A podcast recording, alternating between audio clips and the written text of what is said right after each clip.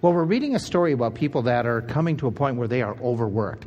It's in Mark chapter 6. It is not the point of the story, but there is given some extra detail that is put in there that I think it's worth just pausing instead of just doing all of these, the thematic study, but just to look at a passage that has some really good principles for those of us who are trying to serve the Lord with our capabilities. Let's set up the scene. Mark chapter 6, as we started into this section last week, Mark chapter 6 continues the story of Jesus in the second half of his ministry, traveling through Galilee, preaching, teaching, trying to instruct his disciples one on one or one to 12 in preparation for his soon departure that'll happen in a few months. And as the Mark chapter 6 unfolds, if there's one word that kind of is the common thread through chapter 6, it's the word unbelief. Remember, we looked at the beginning of the first few verses of Mark chapter 6 last week.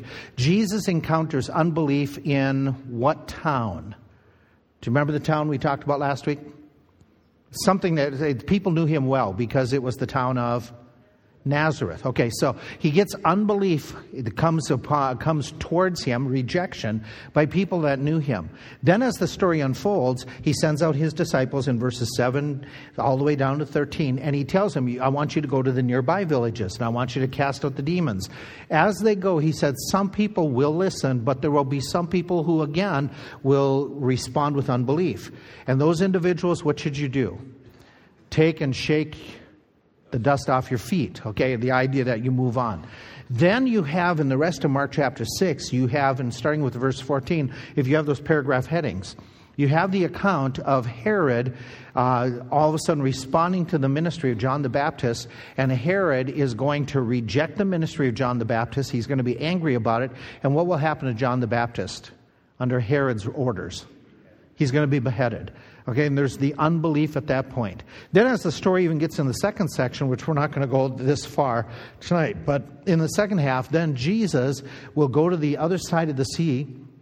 And when he gets there, there's going to be crowds that will follow, and they're hungry. They want, they want, um, they want uh, Jesus to teach them. He spends an exhaustive time teaching them, and then he runs into the unbelief of his disciples because they're saying, We don't have anything here. We can't minister to these people. And they encourage, they encourage Jesus get rid of the people. Now, what's amazing is if you back up to chapter 5, if there's a thread through chapter 5, it's belief. Remember in chapter 5, you had the belief that was amazing. Back in chapter 5, you have the story that starts with, in the beginning of chapter 5, with the maniac of Gadara who believes. And he says, Lord, let me follow you, but no, you need to stay here and minister after Jesus cast out the demons. Then Jesus is approached by Jairus because his daughter is dying. And Jesus says, If you believe, and the man says, Help me. And he says, If you believe, I can help you. And while Jesus is en route to Jairus' home, remember the woman who had the issue of blood for 12 years? That she comes to him and she believes that if she just did what? She could be healed if she just touched him. So, chapter 5 is all about belief. Chapter 6 seems to have that running thread of unbelief. And yet, in chapter 6, despite the fact that a lot of the people are doubting, they're questioning, some will just absolutely reject Jesus, some will even reject his forerunner. What happens here in chapter 6 is it's stated several times that Jesus is determined to just continue getting the gospel out. We read that as the story unfolds where Jesus in this passage, look down at verse 6 of chapter 6. In verse 6, it says, Jesus marveled at the unbelief of the, of the Nazarenes. And yet, what did he do? Did he quit? No, the passage says he went round about the villages teaching. And so he's continuing to give it out, even though some have rejected. Then, verse 7 He called unto him the twelve and began to send them forth two by two and give them power over the unclean spirits, and then told them, Hey, you go out and you share this message as well that I'm giving. Then we read about in chapter 6, verse 30, the apostles gathered themselves together. They have done this. They have gone through the region. Uh, they gathered back with Jesus and told him all things, both what they had done and what they had taught. And so in this text, you have a lot of people with unbelief, but Jesus is like, I'm not going to stop. I'm not going to stop. We're going to continue to give out the word. We're going to continue to give this message to even regions where not everybody is responding in a positive sense. And so he's just determined. Not only is he determined, what's interesting is Jesus delegates. Could Jesus have done a better job himself than sending out the apostles? Yes, we, we all understand that. But Jesus said, I'm going to use you, to, you 12. I'm going to divide you into groups of two. I'm going to send you out, verses 7, 8, 9, 10, 11, 12. He sends them out. He delegates. He informs them what's he going to do. He assures them that when you go out, okay, I'll take care of you. Because remember where we left last week, down to about verse 8, he tells them in this passage, he commanded them that they should take nothing for their journey except for the staff. And he says, I don't even want you to take bread, not money, but just have a staff, your sandals, and take one coat with you. And basically, what he is telling them to take is identical to what God says when he tells the Jews to leave the land of Egypt real quickly. And they had to leave, as remember we mentioned this last week, when they left with the Exodus, they had to rely on God for all their provisions, for their food, for their protection. It was a matter of trusting God, trusting God, trusting God. What Jesus is repeating to his disciples is you go out and do the job. You're just going to have to trust me. You're going to have to trust me to take care of you, to provide for you. Trust me. Trust me to use you. Some will reject, some may receive you. That's what's happening to me. Don't be surprised, but just do the job, do the job, do the job. And then they hear about what's happened to John the Baptist. They hear that he was even killed. You need to trust me. You need to trust me. We need to minister and just go out and do this. And as Jesus is doing this, and it's a busy, busy time, in the middle of that busy time of preaching, Mark includes that story, verses 14 down to 29, of, the of John the Baptist being beheaded. And after John the Baptist is killed, the other accounts say that Jesus is informed. And when Jesus is informed, we have to remember the, the emotional status and story and condition here. Jesus thought highly of John the Baptist. True or false? He did. Do you remember what he says in Luke? No greater has ever been born of woman than John the Baptist. And Jesus, he complimented John the Baptist. He commends him for his ministry. And Jesus is related to him not just physically in that sense that they're cousins, but he is related to him spiritually, ministerially. They're colleagues in ministry. They're not far apart in age. We know that. They're only six months apart. And they, they were united in ministry and they were loyal to one another. And as a result, Jesus and John had this, this real close bond, even though they didn't minister side by side, but for a short time that we read about in John 3. But they they ministered. And then Jesus hears that his forerunner, his predecessor, if you would, in getting the gospel out, is killed. You can imagine, I can imagine that that was somewhat of a, a blow to Jesus. Not that he was caught off guard, but it, it would have an emotional blow.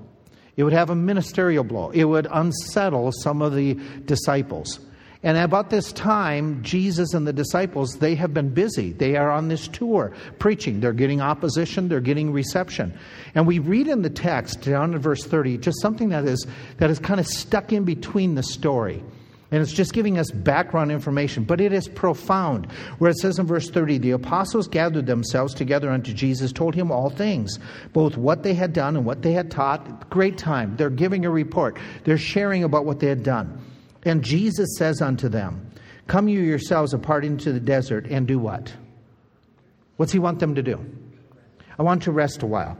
And then it goes on, and Mark is the only one that gives us this tidbit of detail. Mark says, For there were so many people coming and going that they, Jesus and the disciples, had what? They had no free time, leisure. They had no time to even do what? To even eat. So, what you have is Jesus protecting his disciples there's this there's this upheaval with John's death. He's got to deal with. He's got to talk to them, and they've been busy. And then he says, "Let's go aside." Let's go aside. Let's get apart from everybody. And so, Jesus, in his wisdom and in his care for his disciples, he takes a break. I find that amazing. I find it very convicting. I find it absolutely amazing that Jesus would do this at this moment in his ministry. And I'd like to just make several observations that maybe don't mean anything to you, but if there, was, there are those of you who are you know, task oriented people, that are driven people, which I know several of you are, okay, that this could have some profound impact on you and me. To say, hey, wait a minute, let's think this through about Jesus and his disciples, how that Jesus told them these thoughts about let's come apart to a desert place. Let me make this observation number one it is not ungodly to take a break. It is not ungodly. Jesus did it at this moment. In fact, do you know, do you know of any other time that God said it is okay to take a break? Can you think of any other instance in Scripture? Creation. What did he say in creation? On the seventh day, do what? Okay, rest. And it is the pattern that he uses throughout the rest of the Bible that it is appropriate at times. And you, when you think about it, Jesus tells the disciples, come apart and rest a while, even though there's still a lot of work to do, where there's still people that needed to be ministered to. Yes or no? Look at the next verse. They departed into a desert place by ship privately. When the people saw them departing, and many knew him, they ran afoot thither out of all the cities, and they outrent them and came together unto him. And Jesus, when he came out, when he came out where? When he came out of the boat. When he came out of the boat, what does he see? Much people. And uh, do you remember how much people there are? This is the, any of you have the, the paragraph heading? This is the story of feeding of how many? 5,000 males. So you start estimating there's 15 to 20,000 meeting people meeting him at shore.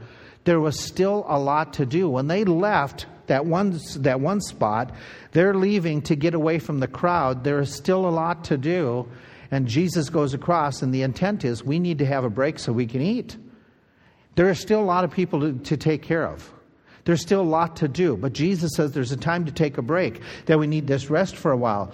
The, the point is, if you and I think this through in a biblical sense, if we think this through and you say, There is no time to get everything I need to get done, is that true?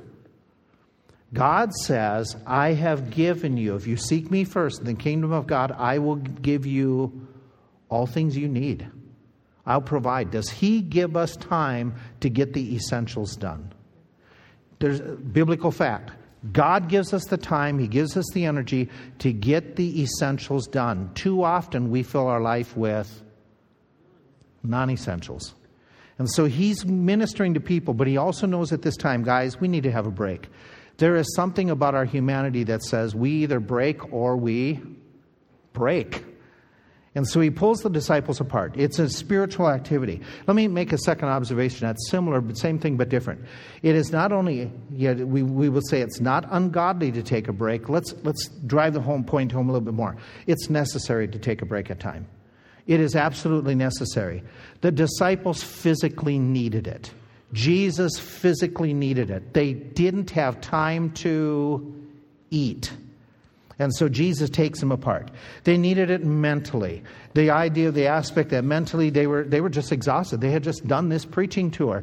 And yeah, and some of you can understand that. Some of us, you know, we've not been like they are, but I can imagine if they were preaching multiple times during the day and teaching, that can be mentally exhausting answering people's questions. They're exhausted in the sense of socially, the crowds, crowds, crowds, crowds. I don't know if ever it ever happens to you. Do you ever get so overwhelmed with people that there are moments you say, I don't want to be around people at all? I just want to be alone. I want to be by myself. Well, that's what the, the passage is implying. That they were just, people were, and for, for lack of other words, people are wanting and they're pulling and they're grabbing and they want a, they want a, a pound of flesh from Jesus. They want him to give, give, give, give, give. And after a while, if you're in that situation, people can become frustrating. People can become bothersome. And so Jesus, knowing, says, okay, what we need to do is we need to just, we need to come apart. We need this time. And even the Lord Himself, as I'll show you in a few moments, the Lord needed this time spiritually. And he's going to, in the later part of this chapter, when he's in this, oh, in this desert break, he is going to focus on a spiritual renewal for himself, as we'll see in a few moments what he does. The point being is this is that there are moments where we need to just slow down and we need those opportunities to say, let's put aside the busyness of life. And what we need to do is we need to get a physical, mental, social, spiritual break for a little bit. It might be that one day of the week. It might be a vacation. It might be going into the desert place where you have that time of, should we call it a retreat with Christ?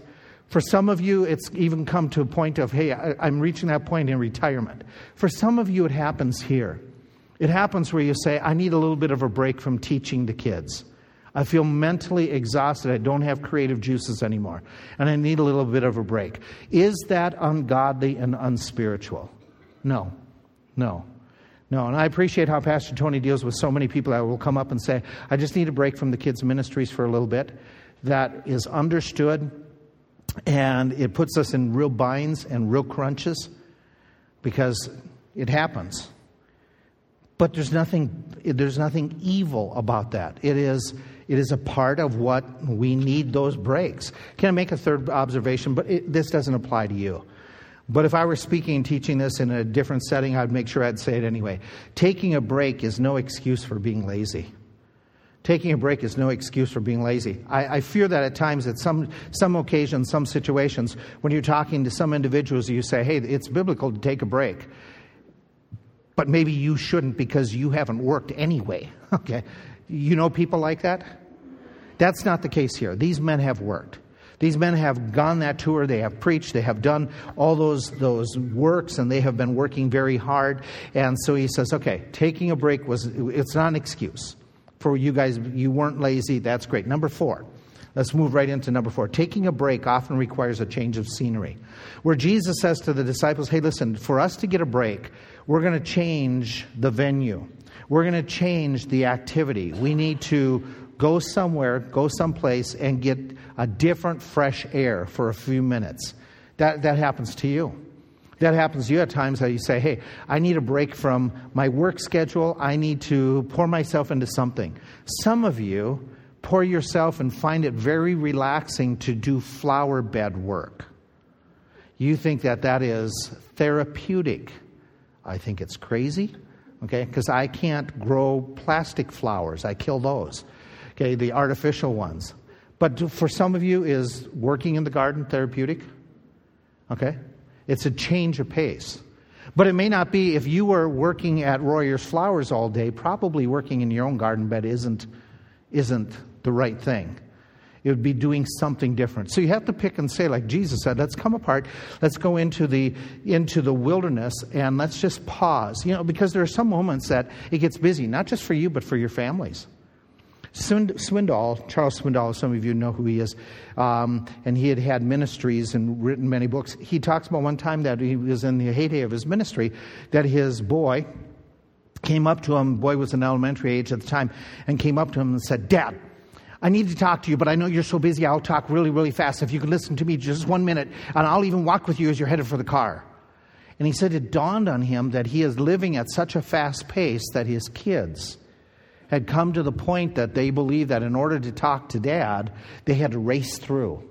And he said, and I, it dawned on me, and I looked at my son and just stopped and said, Take your time and speak slowly. Who needed dad to take a break? The son. And sometimes we get so busy. I was reading an account of Lloyd, uh, uh, Frank Lloyd Wright. Wright? Do you know who he is? Do you remember who he is? Famous architect, right, that made things. He says that there was something happened when he was age nine, and he was with his uncle who had a tremendous influence in raising him.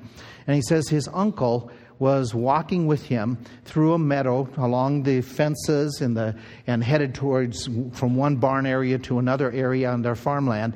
And he said he will never forget this that he was walking with his uncle. It had snowed out, and as they were walking along, all of a sudden his uncle stopped and said, You know, Son, turn around and look. Look at your tracks. And he said, I turned around and looked at my tracks. They were by the fence, way over by the cow, way back here by a tree. He said, I didn't make a straight line. I made a zigzag as we were walking. You know, I was all over the place. And my uncle's footprints in the snow were straight, true, headed one direction. He said, My uncle said to me, Son, do you notice how you're all over the place? You're preoccupied with so many things. What you need to do is follow in steps that are straight and true and have a goal and just stick with it and not be sidetracked. And later, years later, Wright said, I learned from that lesson. He said, My uncle's profound statement taught me a real lesson. I want to keep on zigzagging so I enjoy things in life, not just work all the time. He has a point. We can get so busy that we forget things around us. Jesus says to his disciples, Come, we need to take a break. You need to physically, we need this spiritually. You're tired, and yet let's keep this balanced, okay? Taking a break, number five, taking a break does not excuse us from ministering to others. It doesn't excuse us from ministering to others, getting upset with others, who all of a sudden they have some needs. The story is that they go and they're taking their break. And I already read in verse 33 the people on shore, those 15,000 people, they are so intent on having Jesus minister to them, it says that they outran the boats to the other side of the shoreline. Look at the words. They went afoot, okay, it says, and it says that they outwent them in the King James. What they did is they went about nine or ten miles on foot, and they got to where Jesus was going to land before Jesus landed. And so these people, when, they, when Jesus gets out of the boat, Jesus knows he needs a break. He knows the disciples needs a break, but he sees these people. Look at the next few ver- words that Jesus describes the situation through the apostle. And Jesus, when he came out, he saw the people and he was what? What's it say? He's moved with compassion. The word that, he, that is here for moved has the idea that he was chained, he was imprisoned, he was tied up, if you would, by compassion. It, it just took him and it dominated him all of a sudden. It's a very descriptive term because they were people who were what, like, as what? He makes an analogy here. They were sheep without what? Yeah. So what does he do? He begins to teach them. I find this convicting. I find it convicting that says in this text, it is spiritual and it is appropriate at times to back away, to move away and take a break. And don't have to feel guilty about that. But at the same time, Jesus is saying when you take a break, if God brings into your path needs needy people, don't be so self-centered on your free time that you ignore the needs of people who need at that moment need ministering. Where's that balance? It's going to be by the leading of the Spirit in your life. But there's the reality that says that we need at times a pause. But that doesn't mean that we need a pause to such an effect. Uh, let me see if I can make it pointed application. I need a break from teaching. I need a break from, from deaconing. I need a break from working in the nursery. All of that is fully understood. That there's times for those breaks. Does that mean they're permanent? Not by this text. I need a break in my life. I'm going into retirement years. And it's good for us to have a break. But then we should never be moved with compassion on people who God brings into our life, need us to minister. The text says there's, a, there's this constant pull and tug that is going to be a conflict. And by the way, the Bible is filled with this. If we're doing what's right, we're going to have tensions in our life. We're going to have these tensions pulling. I want to help the poor, but I have responsibilities to make sure that I'm taking care of my bills. There's a tension.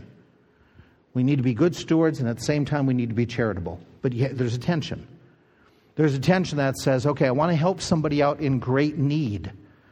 But I'm not supposed to help them out to the point that I'm carrying their burdens. Let everyone carry their own knapsack, but bear one another's burdens. There's a tension, there's a conflict, there's a, a pull and a tug, and you need to find the happy medium.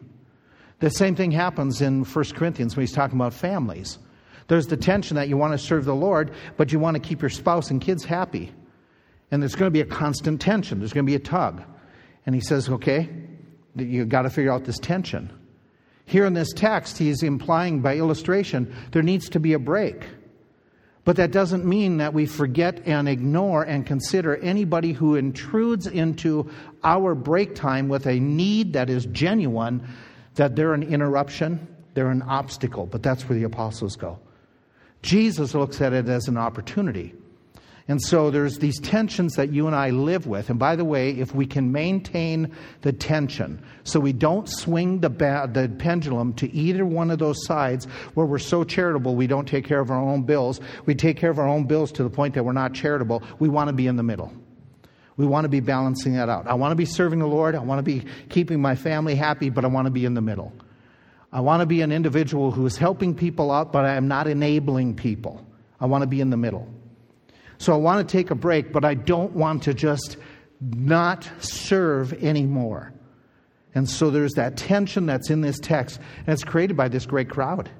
This great crowd comes, and Jesus is moved with compassion. He sees that they are spiritually needy, and they are so they are so destitute spiritually. They are so abandoned spiritually. They are so abused spiritually by their teachers that he moves in and says, I, have got to take this opportunity. This is, this is an opportunity to minister to 15,000, and he starts ministering to them. Big number. It's going to take him all day to minister to these people. And he's ministering to them for an extended period of time until the point that later on they say, Hey, the day is far spent. Send the people away. We have no food. The, the apostles don't see this as opportunity, they only see the negative. They only see the, the, you know, the situation as this is impossible. We can't do this. We can't. And Jesus says, let's feed them. We can't do that. We only have 200 pennyworth. We don't have this. We don't have this. It is interesting to note that sometimes when we are exhausted, we only see the negatives. We only see the interruptions. We only see the obstacles. But Jesus, though he is tired, he is able, through the mind of the Spirit and the wisdom of the Spirit of God, to be able to see opportunity, and he ministers. Now, he is far more capable than you and me. But he ministers and reaches out and tries to help these needy people who are great in number. And he, he says, Hey, I, I know I need a break, but at the same time, these people need help. And he ministers to them in that way and he teaches them. And we'll talk more about it in two weeks, about how, or next week. We'll talk more about how he ministers to them and how what he expects from the disciples. But don't be so much so focused on fun times that even in your vacation times, even in your breaks, you won't minister. Even you say, I need a break from teaching for a little bit. Great, great, fine. But come back to ministering. Don't say, well, I need such a break that I'm going to stop all ministry whatsoever. The nursery has just exhausted me to the point that I'm not going to even pray for others. I'm not even going to share the gospel. I'm not even going to lift a finger. Come on, folk. That's not what Christ is saying. We should have tensions to the point that we swing the pendulum. We should be saying, I want to serve, I want to serve. I know I need to have that time to refresh, but I need to be sensitive to the needs of others around me. And he was. The apostles, they're not. And so, what we want to do is we want to maintain that. But can I make a number six observation? Number six is this taking a break should always include time for spiritual refreshment. Let's jump down into the text. Jesus feeds the 5,000. 15,000, 20,000. He feeds them with great amount of food. We'll talk about that next week. But all of a sudden, when we read a little bit further, in verse 45, the day is ended. He commands, constrains the disciples, hey, we need to get out of here. Okay, we need a break, we need a break, we need to get out of here to go to the other side. And when he had sent them away, where does Jesus go? It's been busy. He's been overwhelmed. He hasn't had time to eat. He hasn't had time to think. And even when he takes the disciples on a sailing trip that could be four or five hours, by the time he gets there, there's a crowd there. He ministers all day. What does Jesus take time to do in the middle of all of his busyness? He prays. How long does he pray? Do we have any indication? Is it two minutes, three minutes? Okay. In this case, it doesn't say how long. In the other Gospels, it gives the indication that he prays most of the night. That he sends them away around dusk, and then it says when it's the early morning hours, he goes out, walks in the water, and meets the disciples. And so he spends several hours. Can I make an observation here? That when you are planning a time of refreshment, make sure you plan a time, something for spiritual refreshment. We plan vacations. Nothing wrong with that. We have to make reservations. Nothing wrong with that. We plan times away where we might have to get tickets early. We might have to make sure we have the right clothing for it. We may have to make sure that we, our credit card doesn't get canceled because it starts being used en route across the nation. Nothing wrong with those types of things. But when you plan your vacation, have you planned spiritual refreshment? Have you planned something to do? I, I very seldom have done that. Just recently, we right, right, right after the conference was over, we went away for three days just to get away. And it's the first time that I remember doing it, but it was one of the richest times to go away. And I determined that what I was going to do was I was going to start reading the book of Job once a day because I want to preach Job starting next month. And so it was, I want to read through the book. Reading through, and it's like, wow, that's going to be, that's going to take a long time to read through the book. You know, it's only so many chapters, 42. You know, sitting down, that's going to take a long time. Do you know how much more you get out of a book when you read it in one setting? And you, just, and you read it, and read it in multiple different versions to get different nuances. And read it sometimes in the, the way it's laid out, not like some of the Bible verses where everything is a single sentence, but read it like in the reading that we're used to. It doesn't take that long.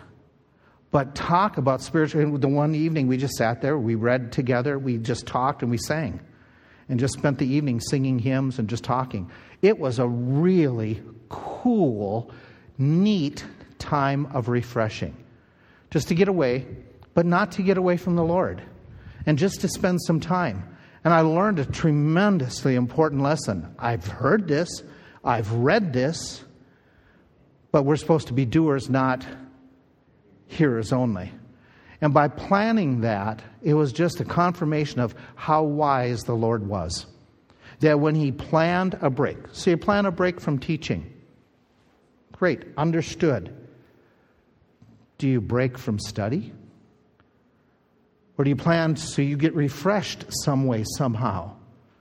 Okay, I've, I've planned a break. I've done spiritual refreshing.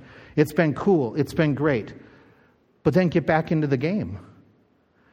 Don't, don't make this the normal pattern of your life that says, you know, it feels so good to be in a siesta mode that I'm not serving.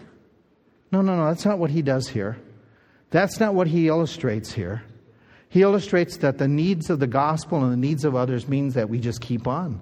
We keep on laboring and working. We take breaks to be refreshed. Even the Lord did that. But then what we do is we get back to the work. Can I make these final points in your notes? These observations. Number one, plan for periodic breaks. Plan periodic breaks. And that means even plan a weekend where you're not doing all the chores.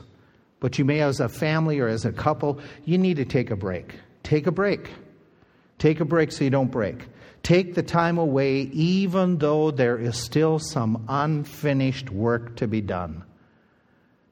Can I, can I ask it this way? When will you get every chore done? Never. When will you get your house and yard the way you really want it? About the time you get it where you want it, there's something, something else. The wind comes along the other night and creates more work. So we can, you know, when are you going to get all that house cleaning done completely to your satisfaction that you sit down and say, there's not a thing more that needs to be done indoors? Well, only if you're the only person in the house and everything is covered in plastic. Okay? You're always going to have more to do. You know, I, I, when is there, you know, Deb and I have been talking about, when, is, when am I caught up making all the calls on all the widows? It'll never happen. It'll never happen right? Because somebody needs a visit. It would be helpful. And I understand more and more as time goes by why, God, why deacons are so critical in those ministries. We just cannot, any one of us, do everything we want to do in the time we want it done without wearing ourselves out. Especially if we start putting on those extra things. So, number three, focus on doing different activities than your normal routine when a break time comes. Do something different. Do something different. But at this and at, and at that time, let's make this statement number four: enjoy the opportunity.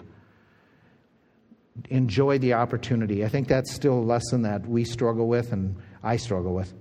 When we do get away, Deb says, "Are you going to enjoy yourself? Or are you going to plan something else?" In the in what? Just enjoy it and take the time for the mental break. Number five, plan for and take time to be refreshed spiritually when you take a break. If you're going to go away, you're going to spend, plan something you're going to do in your devotions. Listen to something en route. Listen to some scripture. Take, take a Christian video or movie or series. Let your heart be refreshed. But do something so you're spiritually challenged and refreshed and filled. Number six, look for opportunities to minister to others that God brings into your path even during your time off. When you have your break, look for opportunity that God is giving for you to minister, that somebody right at that moment really desperately needs you know, the food of the Word of God. Number seven, return to your God given assignment in time with a positive outlook. With a positive outlook. And consider it a, just a ministry and a privilege to serve God for His glory in any, in any workplace He's put you, because it's a mission field. It's an opportunity for express your faith. Return number eight to serving God and others regularly. Don't quit. Don't take a break by saying, I quit take a break, get refreshed, meet those needs, and then return to God given assignments of service.